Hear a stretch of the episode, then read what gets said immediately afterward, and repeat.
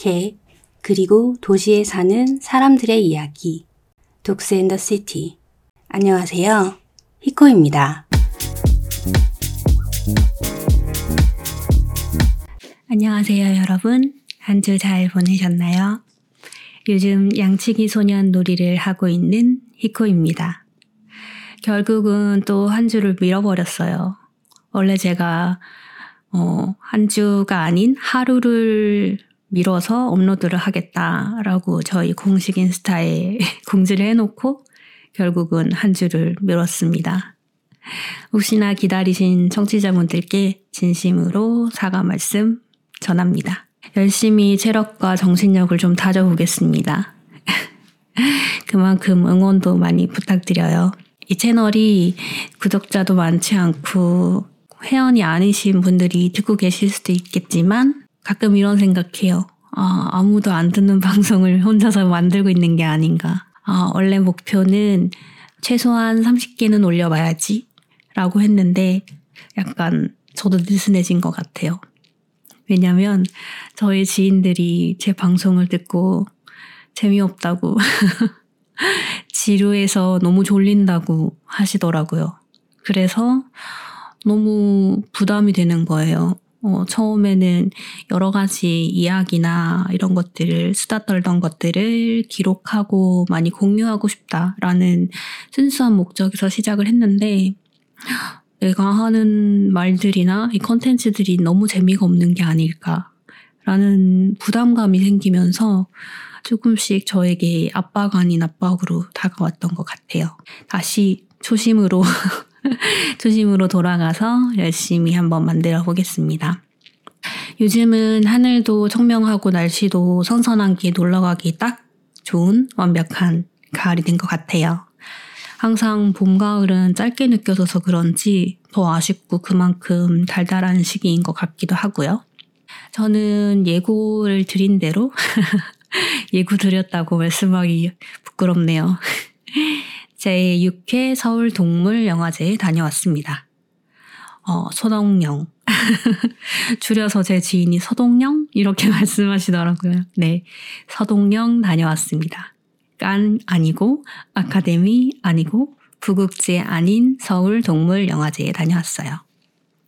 서울 동물영화제는 이미 폐막을 했는데 지난 10월 19일 목요일에 개막을 했고 어, 10월 23일 월요일에 폐막을 했어요.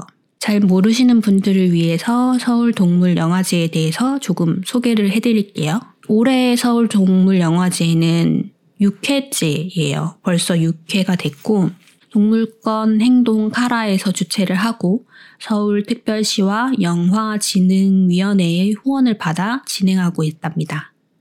2018년에 카라 동물영화제라는 이름으로 시작을 했고 작년에 서울 동물영화제로 명칭을 바꾸고 올해 제6회 영화제를 맞이했습니다.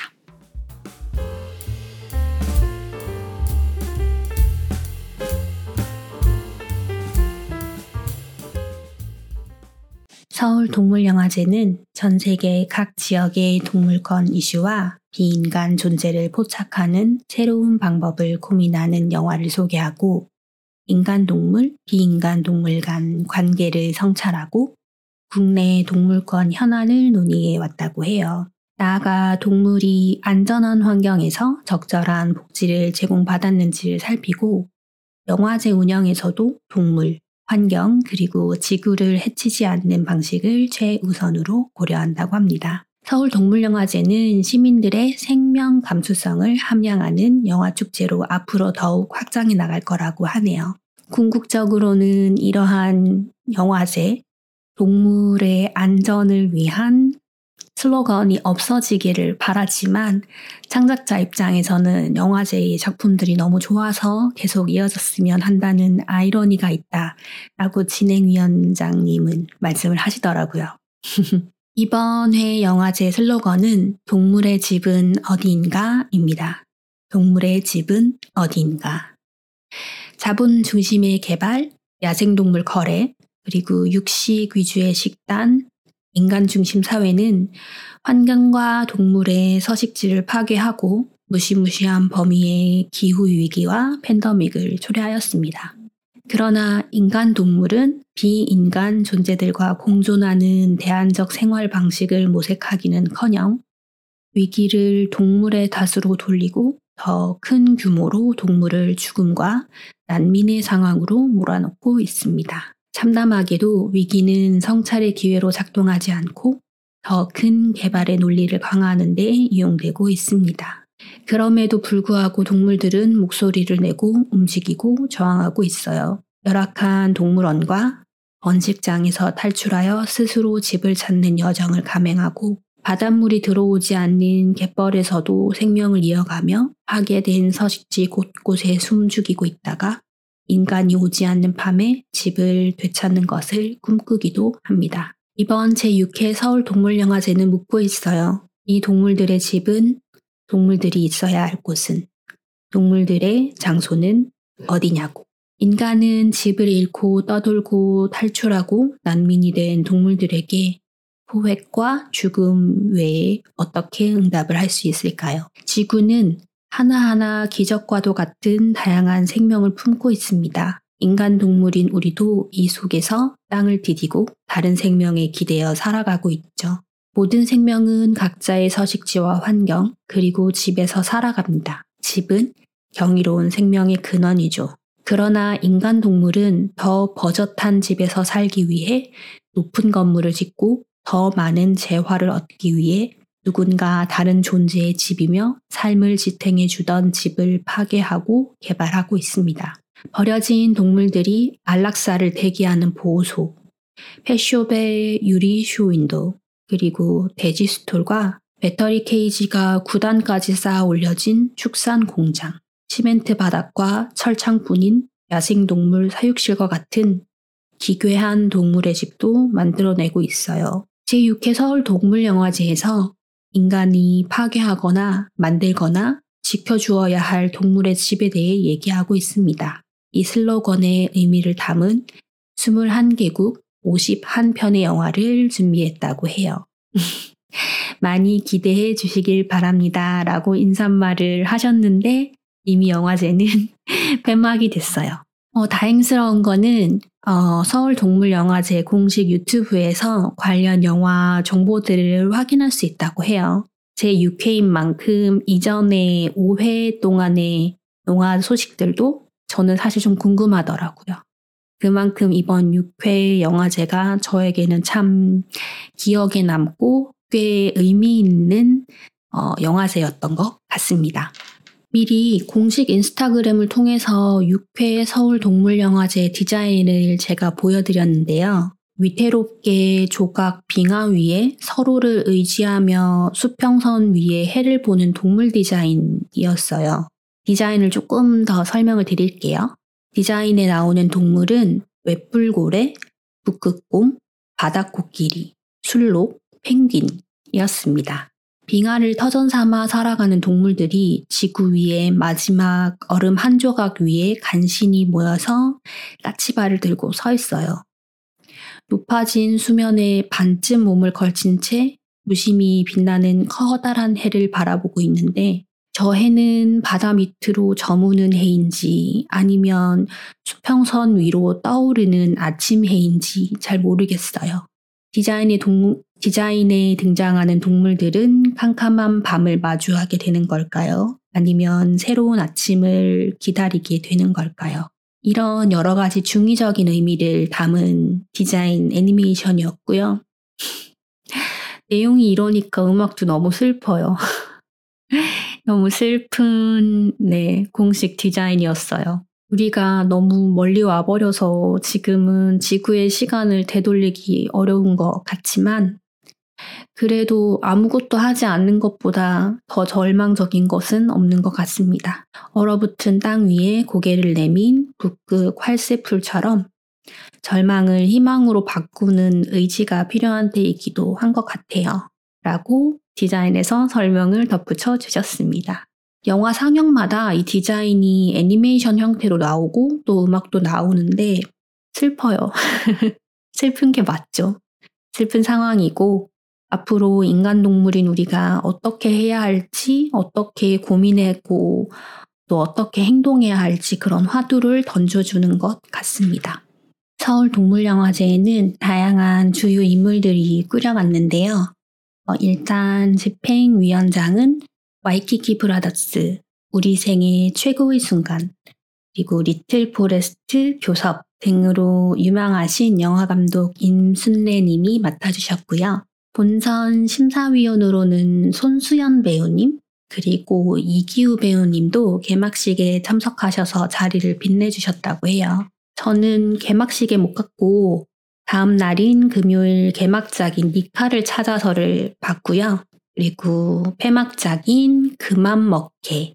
여기서 개는 강아지, 도그를 의미하죠. 그만 먹게 프로젝트를 관람을 했어요. 그래서 개막식 때 임순례 감독님, 음, 폐막식 때는 손수연 배우님을 직접 뵙기도 했고요. 물론 멀리서 뵙고요. 폐막식 때 영화제 스케치를 보여주는데 폐막식 때 영화제 스케치를 보여주는데 관객과의 대화, 쟁점 이벤트에 제가 좋아하는 시내 21 김혜리 기자님도 계시더라고요. 팟캐스트 필름클럽 애청자인데 왠지 모를 친밀감이 들었어요.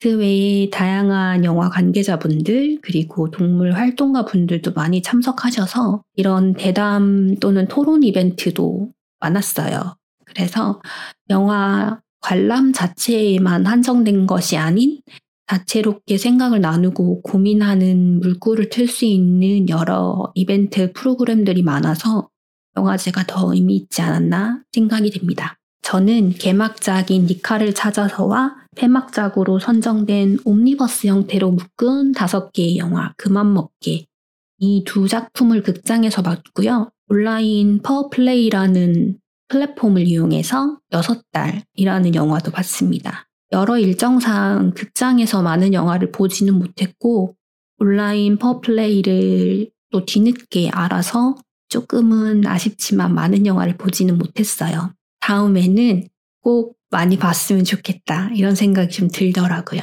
니카를 찾아서와 같은 개막작도 극장에서 보는 거는 기본 가격이 7,000원? 그리고 뭐 후원금을 포함하면 만 원 정도인데 온라인으로 보면 3,000원이고 또 짧은 10분 정도 이내의 영화들은 또 무료여가지고 온라인을 통해서 영화를 관람하는 것도 꽤 괜찮은 방법인 것 같더라고요. 그래도 뭔가 집중해서 보고 싶다면 꼭 극장에서 보는 게 좋을 것 같아요.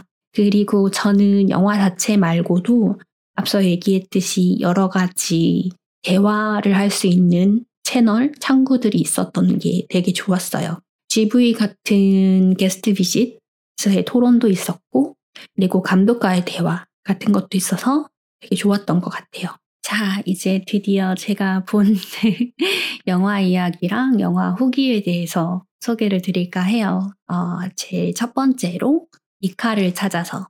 니카를 찾아서는 이번 영화제의 개막작이기도 하고 또 감독과의 대화라는 프로그램까지 있었던 영화입니다. 영화에 대해서 간단하게 먼저 소개를 드릴게요. 이 영화는 우크라이나 출신의 스타니슬라프 카프랄로프. 이름이 좀 어렵죠? 어, 영화 내에서는 스타프라고 이렇게 지칭을 하시더라고요. 그 감독님이 실제로 겪은 일을 촬영한 다큐멘터리 영화입니다. 영화는 총 77분 정도 길이에요. 현재 러시아와 우크라이나 전쟁이 있죠. 어, 실제적으로는 러시아의 우크라이나 침공이겠지만요. 러시아의 우크라이나 침공 당시 어, 가족의 반려견인 니카가 실종이 되고 니카를 찾아 우크라이나 키우로 돌아가는 길에 전쟁 피해를 당한 동물들을 구조하는 활동가들을 만난 일들을 기록한 영화입니다. 실제로 감독님이 어, 영화 안에 계속 등장을 해요. 아무래도 다큐멘터리 영화고 본인의 이야기를 중심으로 메인 스토리가 진행이 되다 보니 그런 것 같아요.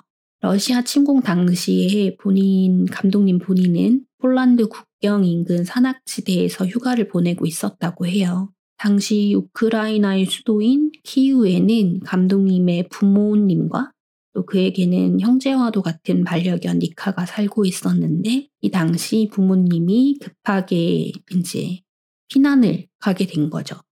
기후 탈출. 반려견 니카도 포함해서요. 포화로 휩싸인 피난기 도중에 겁에 질린 니카가 차에서 뛰쳐나가고 그 길로 가족들은 니카와 헤어지게 됩니다. 우크라이나 군이 키이우를 탈환하고 나서야 니카를 찾아 키이우에 들어갈 수 있었고 이 한 달이 걸렸대요. 감독님은 전쟁의 폐허 속에서 전쟁 뒤에 남겨진 동물의 구조를 위해 헌신하는 활동가들을 만나게 됩니다. 쉽게 닿을 수 없는 니카를 향한 여정은 감독과 관객 모두 그리고 동물 구조 활동가들이 보여준 헌신과 의지의 실천을 보여줍니다. 감독은 니카를 찾는 여정 속에서 활동가들과 함께 동물을 구조하고 또 자원봉사를 하고 그 과정에서 전쟁으로 폐허가 된 자신의 집을 잃은 인간 동물 그리고 비인간 동물들과 마주하게 됩니다. 실제로 우크라이나의 에코 동물원이라고 약간 생추어리 같은 아주 좀 유명한 우크라이나 사람들에게 아주 사랑을 받는 어, 그런 동물원이 있어요. 근데 그 동물원이 러시아 군인의 포탄에 폐허가 되어서 실제로 많은 중, 동물들이 죽고 다치는 일이 벌어지고 그 에코 동물원의 대표님이 살아남은 동물들을 다른 곳으로 피신시키기 위해 도와달라라는 이제 뉴스가 나오게 됩니다. 그래서 많은 활동가들이 그 동물들을 피신시키기 위해 어, 자원봉사로 그곳에 가게 되고요. 감독님 역시 같이 가게 됩니다. 포탄이 떨어지는 와중에도 활동가와 자원봉사자들이 함께 피난 활동을 돕는 장면들이 나와요. 실제로 촬영하다가 포탄이 날아와서 그 파편에 맞아 감독님도 다치게 되고 한동안 니카를 찾는 활동도 멈추기도 하고 동물들을 피신시키는 게 정말 많이 힘든 그런 여정들이 다큐멘터리에 고스란히 들어가 있어요. 이 영화는 앞서 얘기했듯이 77분 정도 되는 어, 시간의 다큐멘터리 영화인데요. 영화 시작 5분 만에 여기저기서 우는 소리가 극장 안에서 들려오기 시작하는 아주 슬픈 영화입니다. 사실 현실을 그대로 보여주고 있는 영화라 그 현실이 너무 슬프니까 울 수밖에 없는 것 같아요. 저도 이 영화를 그 제 친구와 함께 봤는데 그 친구는 골든 리트리버 한 마리를 키우고 있는 친구예요.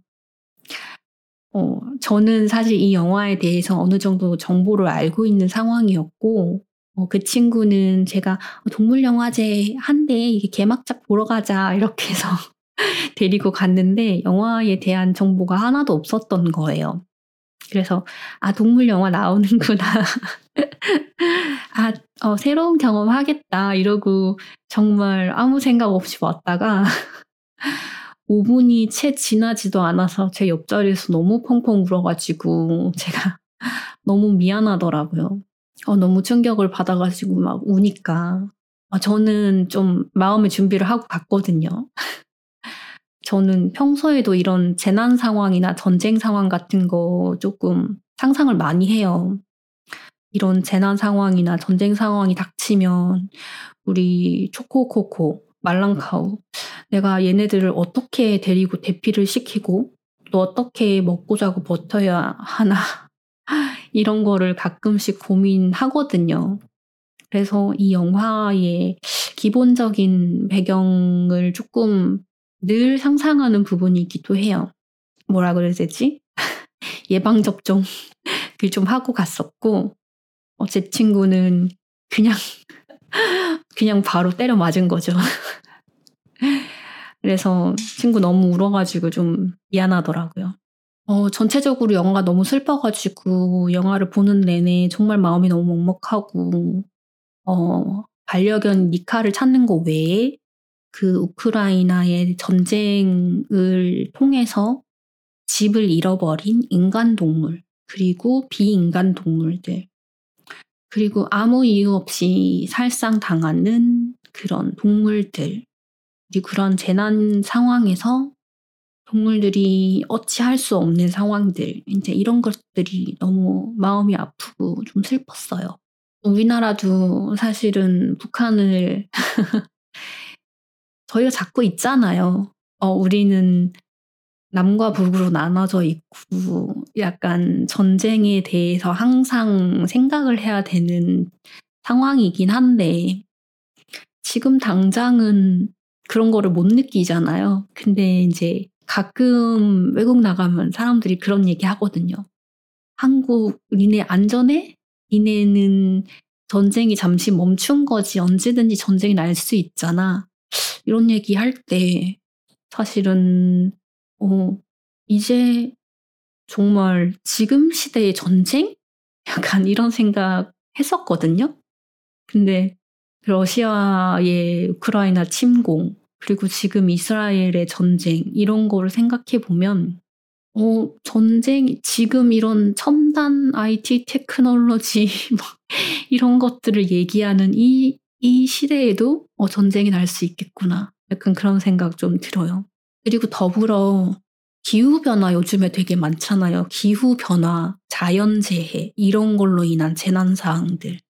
외국에도 이미 너무 많았고, 어, 강원도 쪽에 산불이나 그리고 홍수, 이런 것들 때문에 동물들이 죽고 다치고 막 버려지고 강원도에 산불 났을 때 거기 이제 보호소 강아지들 대피하지 못해서 다 타죽고 그리고 재난 상황에 닥쳤을 때 이제 재난민들 대피할 때 이제 동물들 반려동물들은 그 대피소에 들어가지 못해서 어쩔 수 없이 어쩔 수 없이라는 말은 쓰고 싶지 않네요. 버려지는 그런 상황들 네, 있어서 참 이런 것들이 어, 현실이구나. 어, 언제 어떻게 닥칠지 모르겠구나.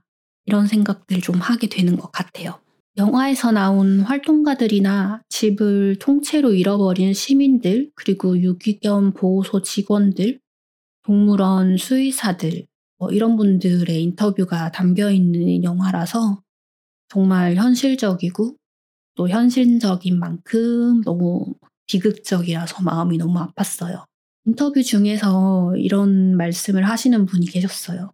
사람도 죽어나가는 전쟁 상황에서 어떻게 동물권에 대해서 이야기할 수 있겠어요? 라고 말씀을 하시더라고요.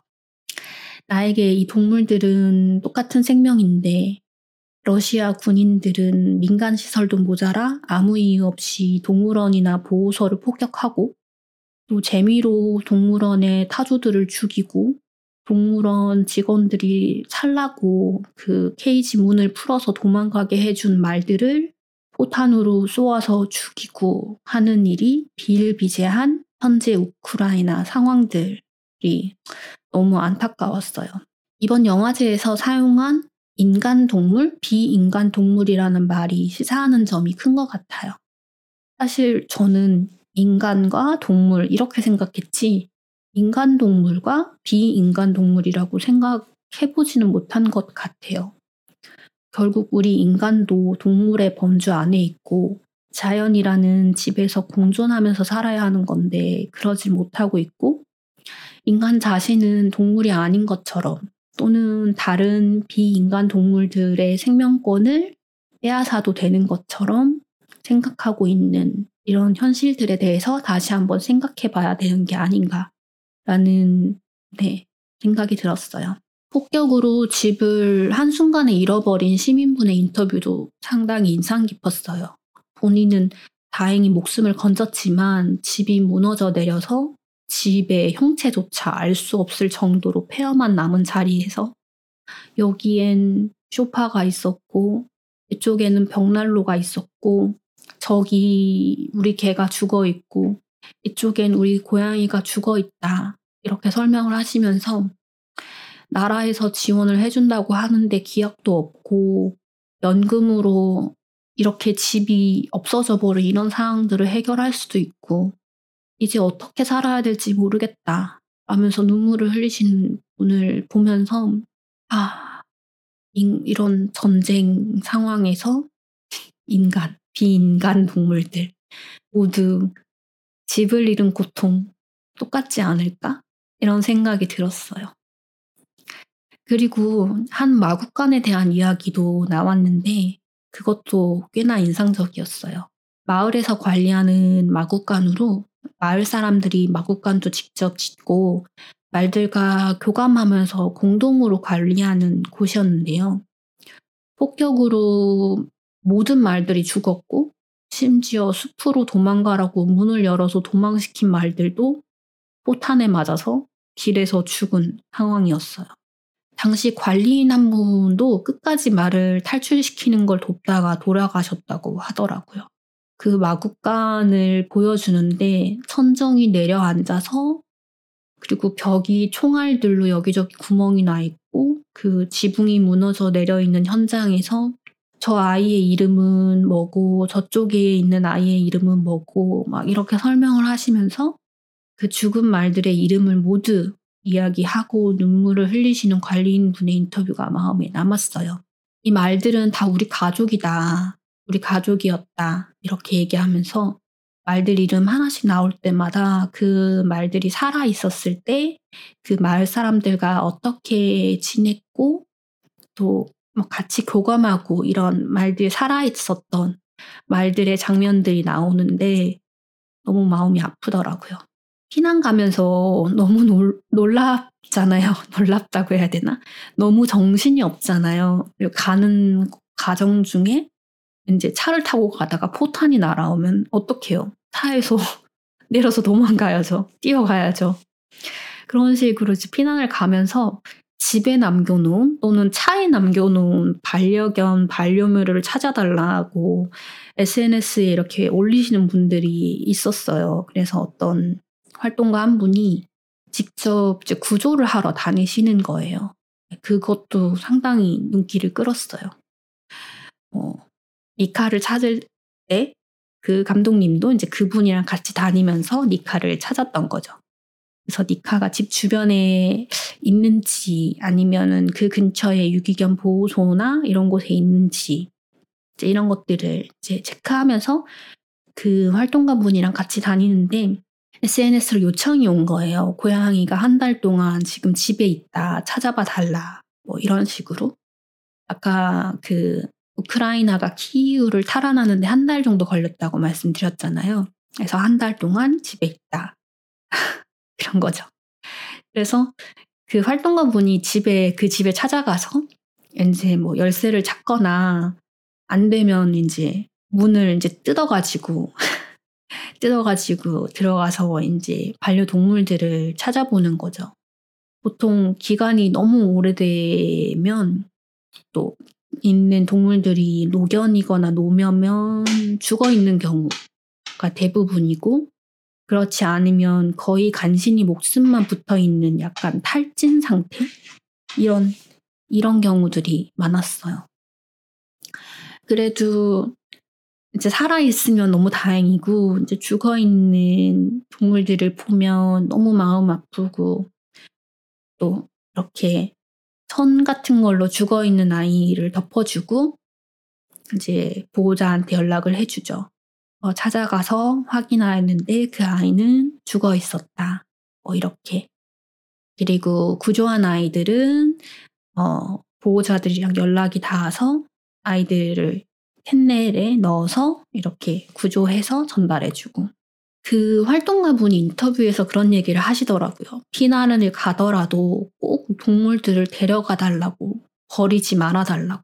저는 그 뉴스에서 우크라이나 전쟁 났을 때 피난 갈 때 막 강아지, 고양이, 뭐 반려 다른 동물들 막 이구 지구 가는 거 뉴스에서 봤었거든요. 너무 대단하다는 생각을 했었어요. 우리나라 같으면 버리고 가시는 분들 많을 텐데. 그리고 영화에서 꽤나 감동적인 순간도 많았어요. 사람을 돕는 일 외에도 동물을 구조하는 일이 그런 근처의 나라들의 그런 단체들의 도움을 받을 수 있는 이런 시스템이 있는 거 말이죠. 전쟁 중에 다친 개나 뭐 고양이들이나 동물들을 치료하고 또 재활하는 센터도 있었고 그 동물원 또는 생추어리 이런 동물들을 구조해서 다른 나라의 다른 단체 쪽으로 옮겨가는 그런 일들이 가능했던 부분들이 저로서는 참 대단하다고 느껴졌어요. 그런 시스템들이 있고 또 그래야만 한다라고 생각하는 그런 인식들 말이죠. 뭐, 물론 모든 게 해피해피하지는 않았어요. 그 생추어리에서 한 달간 굶은 사자를 정말 어렵게 구조를 해서 이 아이를 폴란드 쪽으로 이동을 시키는데 국경까지 이제 열심히 운전해서 아니죠. 사실 그 아이를 마취를 시켜가지고 어 자원봉사자 여럿이서 그 아이를 한 8명인가? 이렇게 포대자루 같은 데다가 이렇게 옮겨가지고 이렇게 이동시켜가지고 이제 케이지에 넣고 그거를 차에다가 실어가지고 구경까지 운전을 해가지고 겨우겨우 갔어요. 근데 거기서 이제 기다리라고 대기하라고 얘기를 하는 거죠. 거기 있는 직원들이. 이제 이 아이는 이제 폴란드 쪽에서 받아주겠다 뭐 이런 서류도 다 있고 이제 가는데 아무 통과하는데 아무 문제가 없어요. 그런데도 계속 기다리라고 얘기를 하는 거죠. 이제 거의 20시간 가까이 대기를 시키고 제대로 처리를 해주지 않고 막 나중에는 이제 이제 교대니까 교대 거기 직원분이 교대하니까 다음 담, 담당자한테 얘기해라 약간 이런 식으로 나와서 그 구조하는 활동가 분이 처음에는 계속 기다리고 좀 짜증 내지만 기다려요. 그러다가 20시간이 넘어가니까 이제 사자는 계속 지치고 막 탈진 상태고 막 이러니까 안 되겠다 싶은 거죠. 원래는 이제 약간 이렇게 싸우고 complain하고 이러면 더 안 좋을 것 같아서 계속 기다리고 있다가 나중에는 안 되겠다 싶어서 직접 가서 거기 담당자랑 단판을 짓고 결국에는 이제 오케이 해서 폴란드 쪽으로 이제 이동하게 돼요. 당시에 왜 그 국경 수비대라고 하는 거기서 그렇게 제대로 처리 안 해주고 신경 안 쓰는지 사실 너무 화가 났어요. 이렇게 그 사람들은 그런 동물의 긴박한 상황에 대해서 별로 그렇게 이해하려고 하는 행동이 없었던 거죠. 만약에 이 아이가 정말 탈진 상태고 정말 죽음을 한시가 급한 상황이라는 거에 대한 공감이 좀 있었으면 달라졌겠지만 뭐 나와는 상관없는 또는 심지어 그냥 사자? 동물? 뭐 동물이 왜? 약간 이런 이런 뉘앙스였던 것 같아요. 다행히 그 사자는 폴란드 국경을 잘 넘어서 도착을 잘 했고 폴란드에 최종적으로는 스페인에 있는 생추어리로 옮겨져서 지금은 건강하게 살도 찌고 새로운 삶을 살고 있어요. 그리고 그 에코 동물원 거기 이제 동물들 피난시킬 때 실제로 잠깐 폭격이 멈췄을 때 봉사자들이 와가지고 동물들을 직접 뭐, 뭐 수레 이런 것도 없어요. 왜냐면 전쟁이 나가지고 막 포탄이 떨어져 여기저기 막, 막 파편 자국이 있으니까 뭐 애들을 이렇게 옮기는 것도 사람들이 이제 이런 헝겊 이렇게 마취를 시킨 다음에 마취총을 쏴서 마취를 시킨 다음에 이제 헝겊 같은 걸로 애를 둘둘 말아가지고 정말 손으로 핸드캐리 운반을 하는 거죠. 근데 이제 애들이 너무 상태가 안 좋다 보니까 중간에 막 마취가 안 돼서 마취가 중간에 막 깨가지고 약간 비틀비틀하면서 깨는 표범이었나? 치타였나? 그런 동물도 하나 있었어요. 그래서 정말 완전 아찔한 상황이 연출될 수 있는 걔가 깨가지고 자기를 도와주고 있는지 모르잖아요. 그래서 이제 반사적으로 뭐 거기 봉사자들 뭐 손을 물거나 아니면 핥히거나 할 수도 있는 거잖아요. 그냥 무의식에. 왜 우리 수면 마취에서 깨고 나면 막 헛소리 하듯이. 무튼 어, 그렇게 어렵게 어렵게 해가지고 남아있는 동물들도 막 여기저기 다른 국가 뭐 생추얼이나 보호소나 이런 데에 옮기고 뭐 이런 장면들이 그 다큐멘터리 영화에 잘 나와 있어요. 그래서 참, 마, 보는 내내, 보는 내내 마음이 많이 무거웠던 것 같아요. 우리나라도 뭐 전쟁을 중단하고 있는 상황인 거죠. 다른 나라에 봤을 땐. 아직 러시아의 우크라이나 침공 이 전시 상황이 사실은 끝난 게 아니잖아요. 그러니까 작년에 시작을 했지만 2022년에 이제 시작이 됐지만 시작이라는 표현이 좀 어색하네요. 음. 아직도 사실은 전쟁이 끝난 게 아니고 그리고 전쟁이 끝난 또는 뭐 지나간 지역은 재건의 노력들을 많이 하고 있지만 재건이 다 되지 않았고 물론 영화 말미에 이렇게 재건하는 상황들도 나오기는 해요. 그렇지만 뭐 있던 일이 없던 일이 되는 건 아니잖아요. 열심히 재건하고 있지만 그래도 아직 멀었고 더 많은 도움이 필요하고 특히나 이 동물권 관련된 부분들은 초반에는 그 주변의 여러 나라들이 많이 도와주고 뭐 지원도 해주고 그랬는데 확실히 긴 병이 효자 없다고 시간이 지나면서 그런 도움의 손길들이 많이 줄고 있다고 해요. 그래서 많이 좀 슬픈 거죠. 영화가 끝난 후에 그 감독과의 질의응답 시간이 있었어요. 그 감독님이 원래는 이 한국이 이 서울 동물영화제에 직접 참석해서 감독과의 대화를 하고 싶었는데 뭐 비자 뭐 이런 문제로 현장에 참석하지는 못하셨고 대신에 줌으로 참석을 했었어요. 그래서 여러 가지 대화들을 나눴죠. 그 감독님이 이런 얘기 하시더라고요. 어, 촬영 중간에 사람이 죽어나가는데 왜 동물을 찍고 있느냐 이런 말을 듣기도 했다. 하지만 모든 생명체는 동일하게 소중하다고 생각합니다. 저는 돈이나 명예를 얻기보다는 저희 나라를 위해 그리고 존재를 인정받지 못하는 동물을 위해 이 영화를 찍었습니다. 그저 이 모습을 촬영해서 전 세계에 보여주고 싶었을 뿐입니다. 이렇게 말씀을 전하시더라고요. 그리고 덧붙이는 말로 아직도 우크라이나는 전쟁 상황이 끝나지 않았고 재건을 위해 많은 도움이 필요하다. 이런 말도 하셨어요. 어, 전쟁 초반에는 네, 도움 많이 받았지만 지금은 이러저러한 이유들로 또는 외면받고 있는 부분들이 많아서 이 영화를 통해서 조금이나마 더 알리고 도움을 받을 수 있으면 좋겠다 이런 말씀을 하시더라고요. 많이 필요할 것 같아요. 영화가 끝나고 나서 감독과의 대화할 때 그래서 이제 임순례 위원장님이 그 얘기 하셨어요.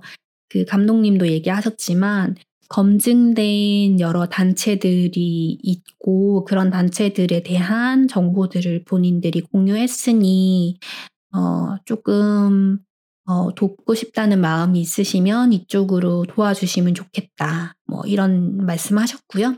그래서 서울 동물영화제 아마 공식 그 SNS에는 그 정보들이 아마 있을 거예요. 그래서 니카를 찾아서를 유튜브나 뭐 이런 걸로 접하게 되시는 분들은 또 그런 정보 참고하시면 좋을 것 같습니다. 제가 이미 영화에 대해서 스포를 많이 하긴 했는데요. 모두가 궁금해 하실, 그래서 니카는 찾았나. 영화의 제목이 이거잖아요. 니카를 찾아서. Searching for 니카. 뭐 결론부터 말씀을 드리면 찾기는 찾았습니다. 한 유기견 보호단체에서 포탄 파편을 맞아 다친 니카를 발견을 했고 수술을 했지만 어, 결국 건강을 회복하진 못했어요. 니카가 노견이라고 말씀을 드렸잖아요.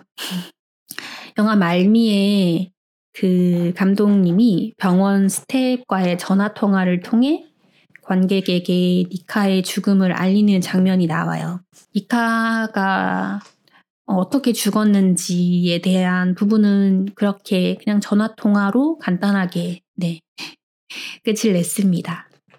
그 감독과의 대화 때 이런 질문이 나왔어요. 이제 니카는 어디서 어떻게 발견이 됐고 어떻게 된 거냐.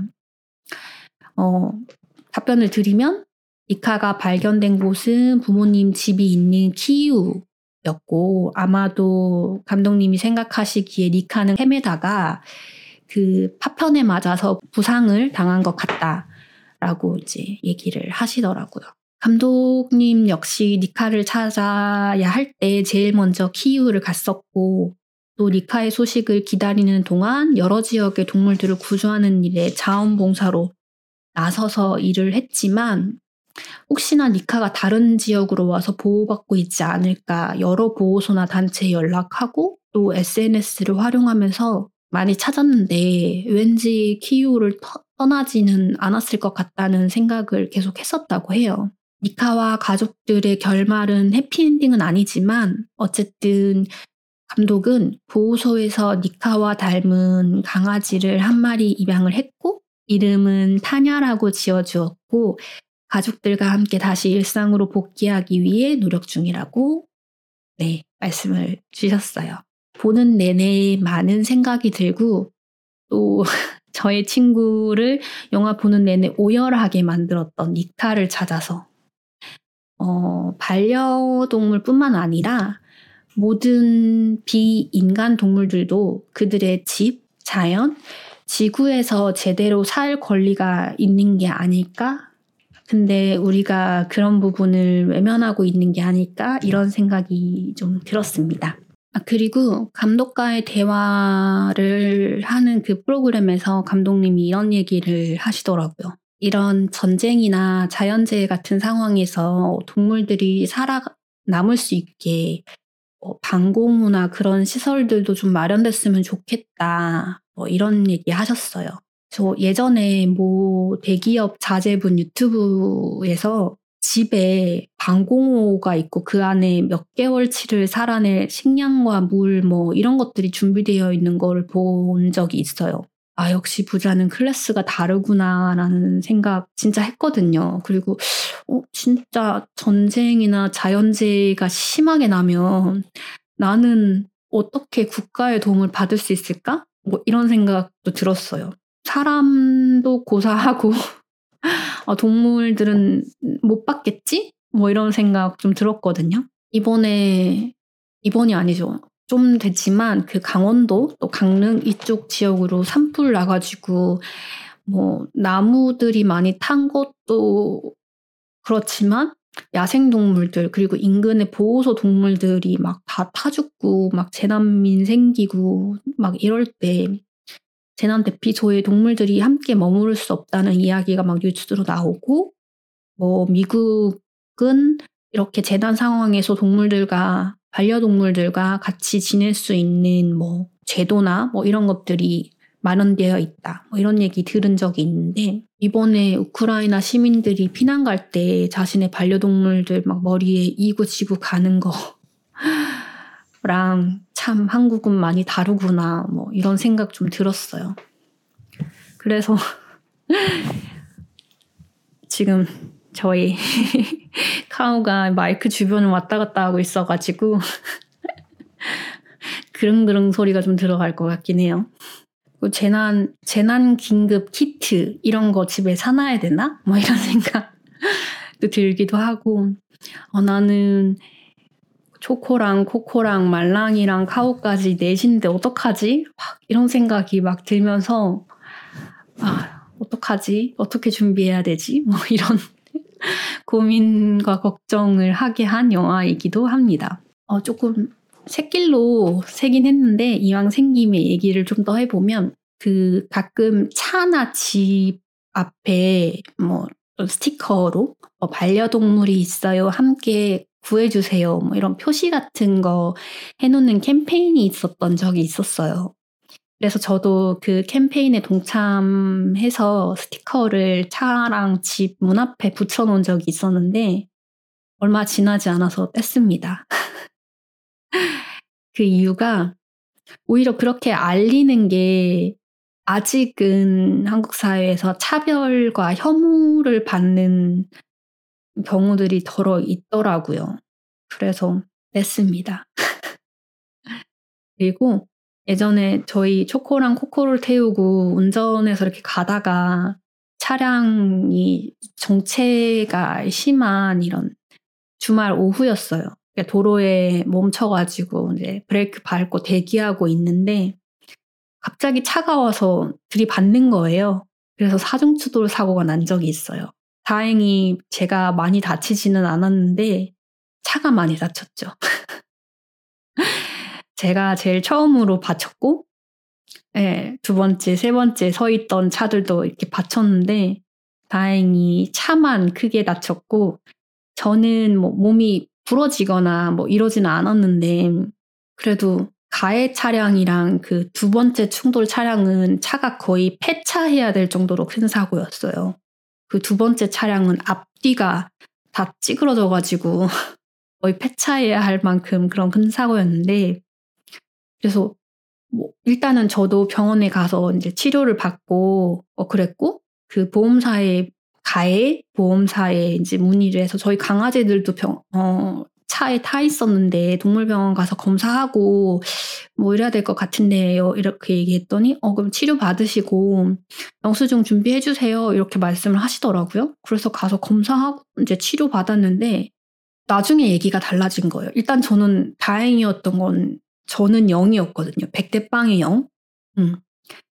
그리고 그 담당자분이 이제 치료를 받고 영수증을 챙겨놔라 라고 했던 이제 기록도 있고 미리 물어봤으니까. 근데 이제 나중에 치료비 정산할 때 말이 되게 많았어요. 왜냐면 사람과 다르게 동물은 일단 의료보험 자체가 제대로 되어 있지 않고 그리고 다쳤는지 보려면 이제 검사나 이거저거 해야 되는데 저는 강아지가 두 마리고 심지어 하나는 대형견이란 말이죠.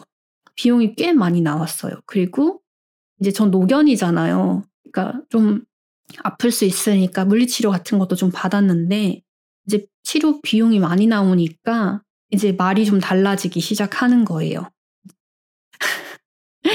뭐 결론은 제가 거의 한 90% 정도 받았어요. 이 이야기는 제가 다음에 에피소드를 따로 만들어가지고 공유를 하고 싶은 꿀팁입니다.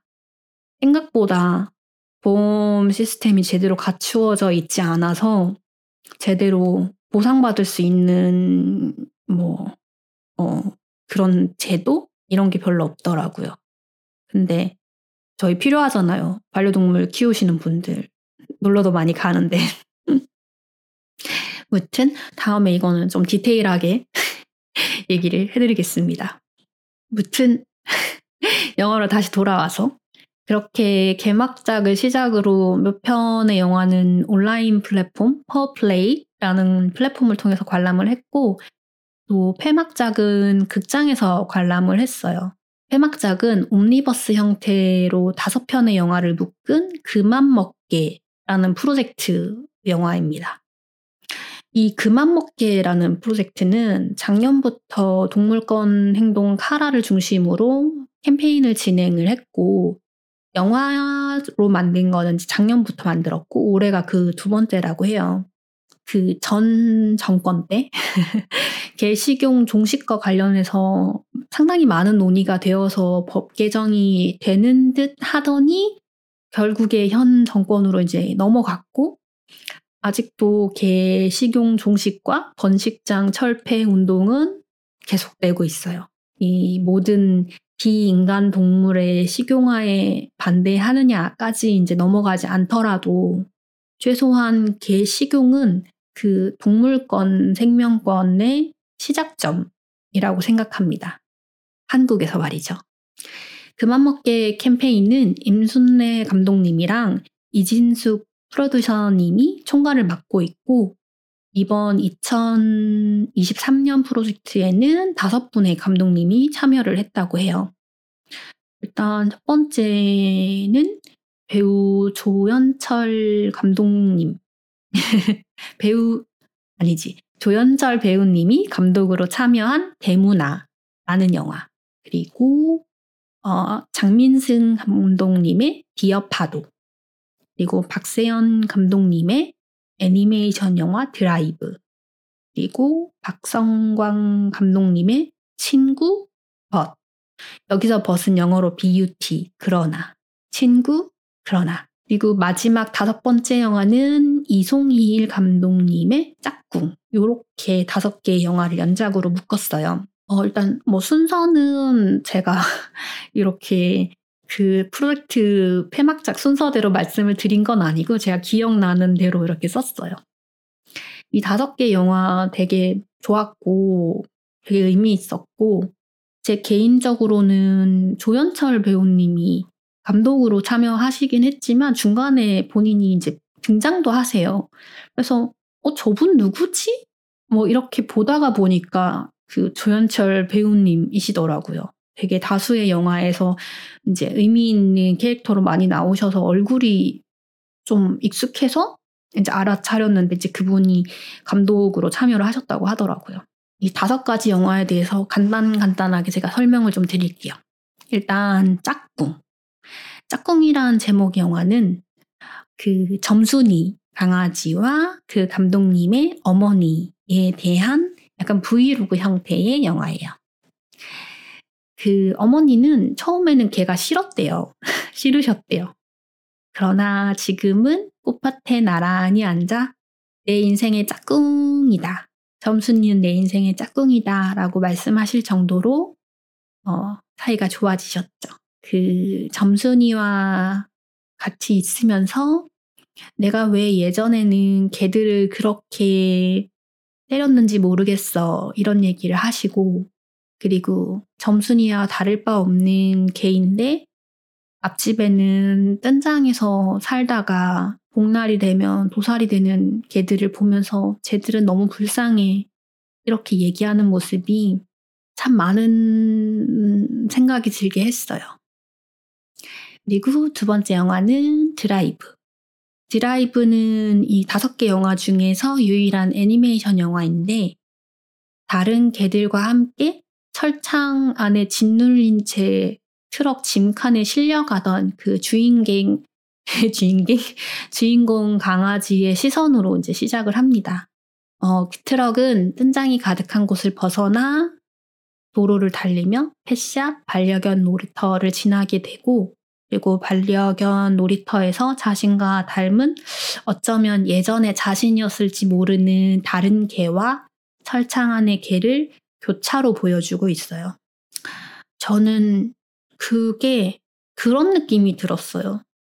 뭐, 여러 가지 느낌이 들지만, 음, 철창 안에 갇혀있는 개와 반려견으로 예쁘게 사랑받는 개가 다르지 않다. 뭐, 라는 느낌도 있고, 어쩌면 그 철창 안에 있는 개도 예전에는 그렇게 예쁘게 보호자의 사랑을 받다가 버림받아서 거기에 있는 거일 수도 있고 약간 여러 가지 마음이 들더라고요. 그리고 세 번째 영화 친구 but 친구 그러나 이 영화는 예쁘다는 이유로 데리고 왔고 사랑해 주려고 입양을 해서 함께 했는데 행복한 일상이 막 나와요. 너무 예쁘게 강아지 이름 소미라고 짓고 소미야 이러면서 예쁘게 키우다가 이제 관리하고 돌보는 게 감당이 안 되니까 뭐 누군가 잘 키워주겠지? 이런 마음으로 도로 한켠에 버리고 가는 소미의 이야기를 보여주고 있어요. 사실 이렇게 유기되는 강아지들은 이렇게 길가에 유기되는 강아지들은 보통 로드킬 즉 도로 위에서 차에 치여서 죽거나 아니면 개장수들에게 잡혀가서 도살당한다고 해요. 친구 벗이라는 영화에 나오는 소미는 그 우리가 흔히 얘기하는 소형견, 품정견이에요. 약간 말티즈 같기도 한데 영화 말미 이렇게 나오더라고요. 다들 큰 개들은 이제 개고기 도축으로 사용되고 이런 품종견이나 소형견들 뭐 이런 애들은 안 잡혀가겠지라고 하는데 이렇게 작은 소형견이나 작은 품종견들은 일종의 국물 내기용 개로 사용이 된다고 해요. 그래서 그 앞서 드라이브라는 애니메이션 영화에 나왔던 그 조그마한 개도 국물 내기용. 아, 솔직히 좀 어이가 없는데, 네, 국물 내기용 개로 사용되려고 끌려가던 게 아니었나, 뭐 이런 생각이 들었습니다.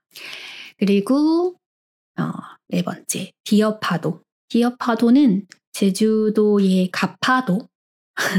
그래서 파도, 네.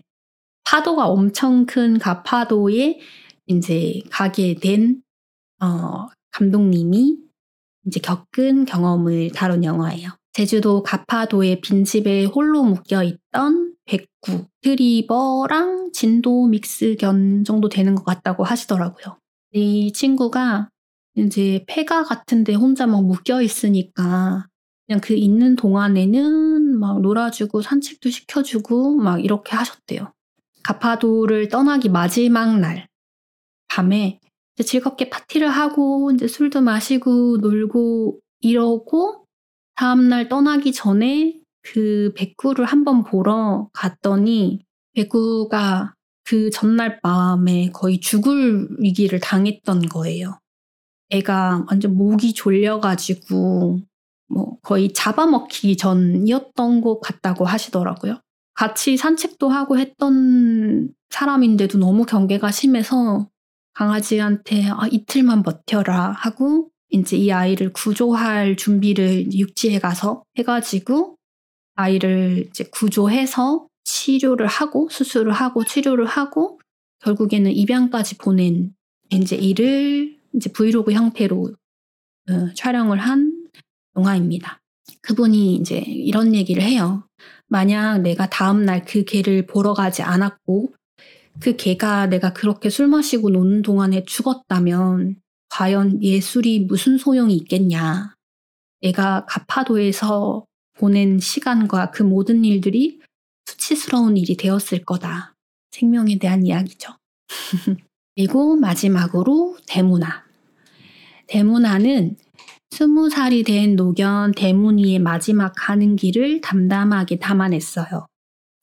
동대문에서 발견되어서 키우게 돼서 앞에 동 떼고 대문이 대문이를 정성껏 돌보는 이모 그리고 대문이의 일생과 대문이의 눈으로 본 세상을 감독이 상상하면서 잘 담고 있습니다. 너무 슬펐어요. 대문이가 가는 마지막이 나오거든요. 그리고 대문이에 대해서 어, 나레이션으로 나오는 대문인을 향한 시라고 해야 되나, 위로의 편지라고 해야 되나? 그런 글들이 나와요. 저도 노견을 키우고 있어서 언젠가는 겪게 될 일이라서 더 마음이 쓰이더라고요.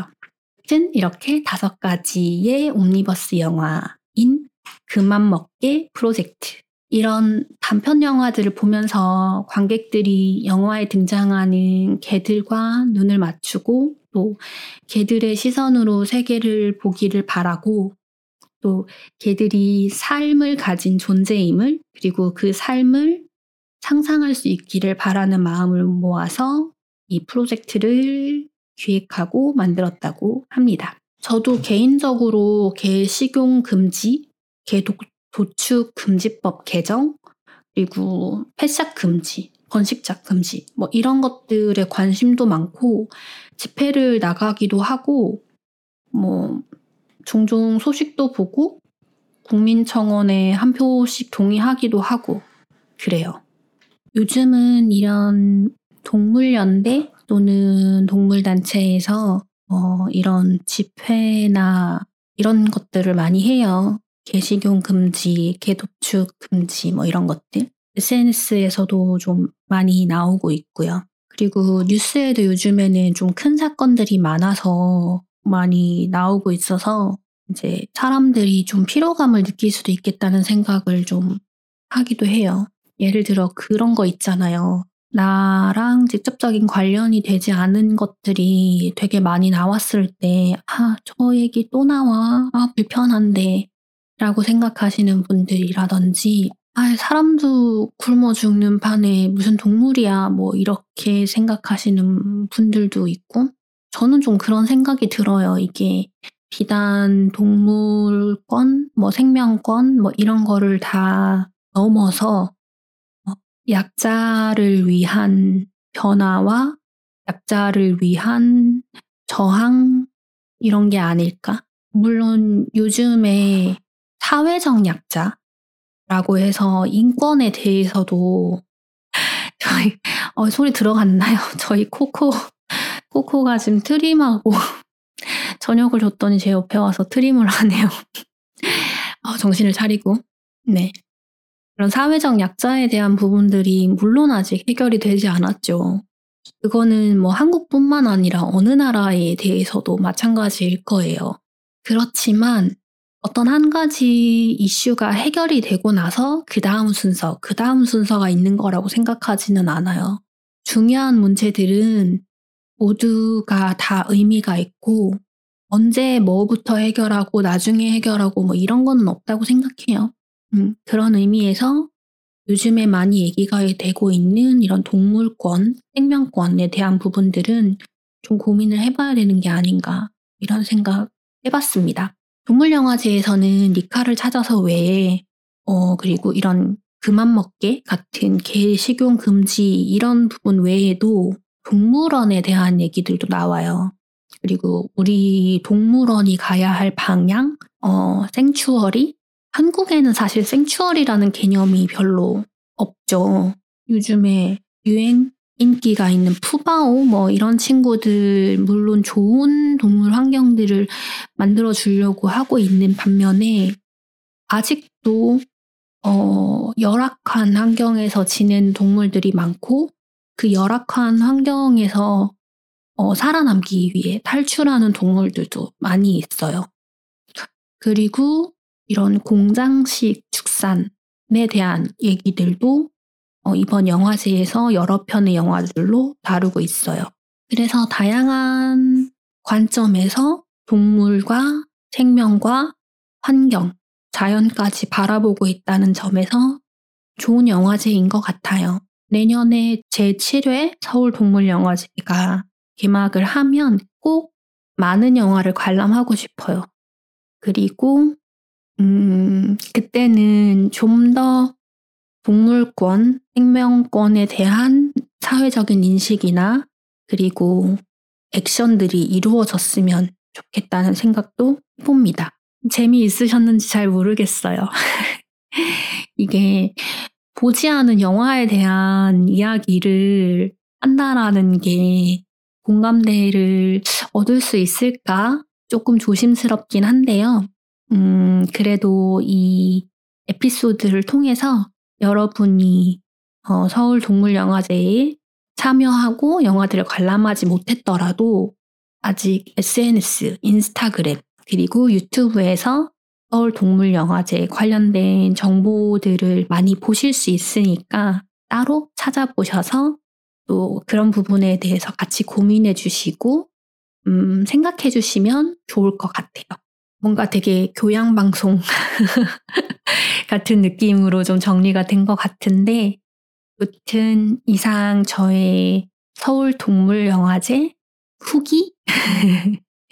네, 서울 동물 영화제들 관람 후기였습니다.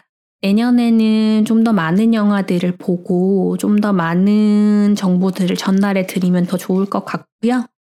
원래 제가 같이 그 관람한 친구랑 같이 녹음을 하려고 했어요. 그 친구의 입장에서 듣는 후기도 음, 다양한 후기를 전달해 드리면 좋을 것 같아서. 네. 친구가 감기에 걸려서 목소리가 나오지 않는 바람에 저 혼자 진행을 하게 됐는데요. 음, 좀 지루하셨을 수도 있겠지만, 최대한 재밌게 하려고 노력해봤습니다. 좀 부족한 부분들은, 아, 또 열심히 노력해서 채워볼게요. 여러분 잘 듣고 계신지 모르겠어요. 뭐 댓글이나 인스타 피드 댓글 다 좋으니까 반응들 좀 남겨주시면 제가 방송을 만드는데 힘이 될 것 같아요. 그리고 이런 거 얘기해 봤으면 좋겠다 하시는 것들도 뭐 인스타든 어, 이메일이든 아니면 팟캐스트나 팟빵 어, 댓글이든 남겨주시면 제가 반영을 해볼게요. 지금 저희 코코가 울고 있어서 달래러 가야 할 것 같아요. 이상 서울 동물영화제 관람 후기 시코였습니다. 저는 또 다음 주에 뵐게요. 감사합니다.